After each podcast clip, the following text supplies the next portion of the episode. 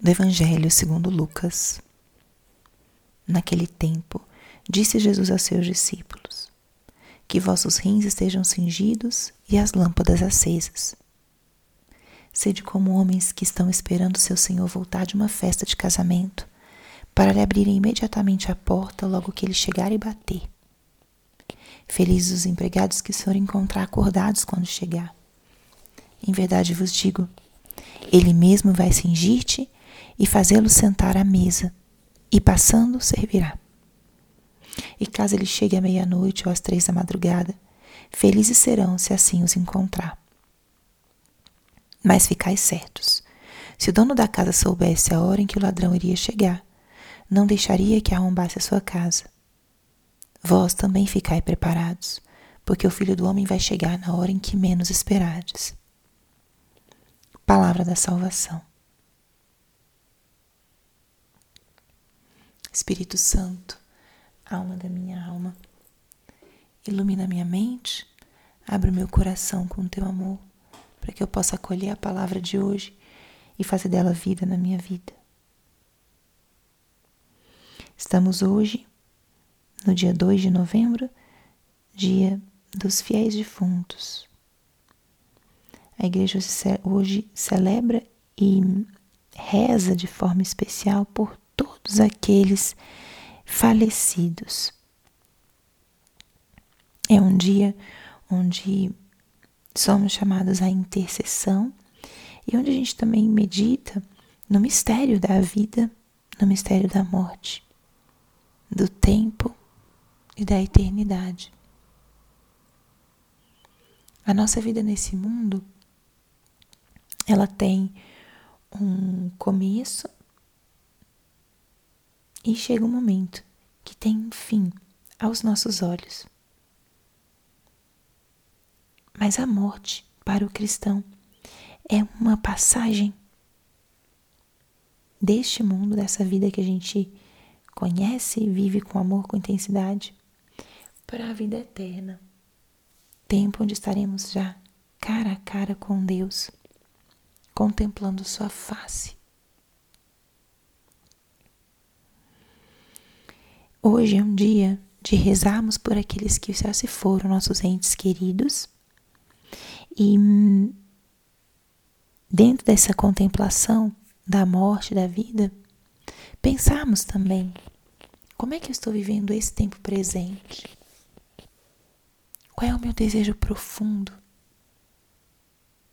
Eu desejo o céu. Eu desejo Deus. É um tempo da gente contemplar a transitoriedade das coisas. Retornar aquela frase tão famosa de Santa Teresa de Ávila: Só Deus basta. Somos apegados a tantas coisas, afetos, pessoas, bens materiais. Mas quando contemplamos a morte, o fim da vida, vemos que realmente nada vai conosco.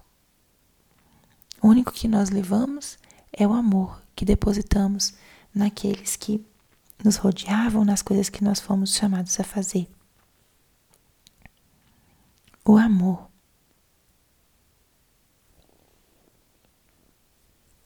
Todo o resto passa. E outro elemento importante para meditarmos no dia de hoje é o que o Evangelho nos traz. Estarmos prontos sempre, em prontidão sempre, porque não sabemos o dia nem a hora que vamos nos encontrar com o Senhor. Seja porque Ele vem, porque Ele vai voltar, ou seja porque nós iremos até Ele.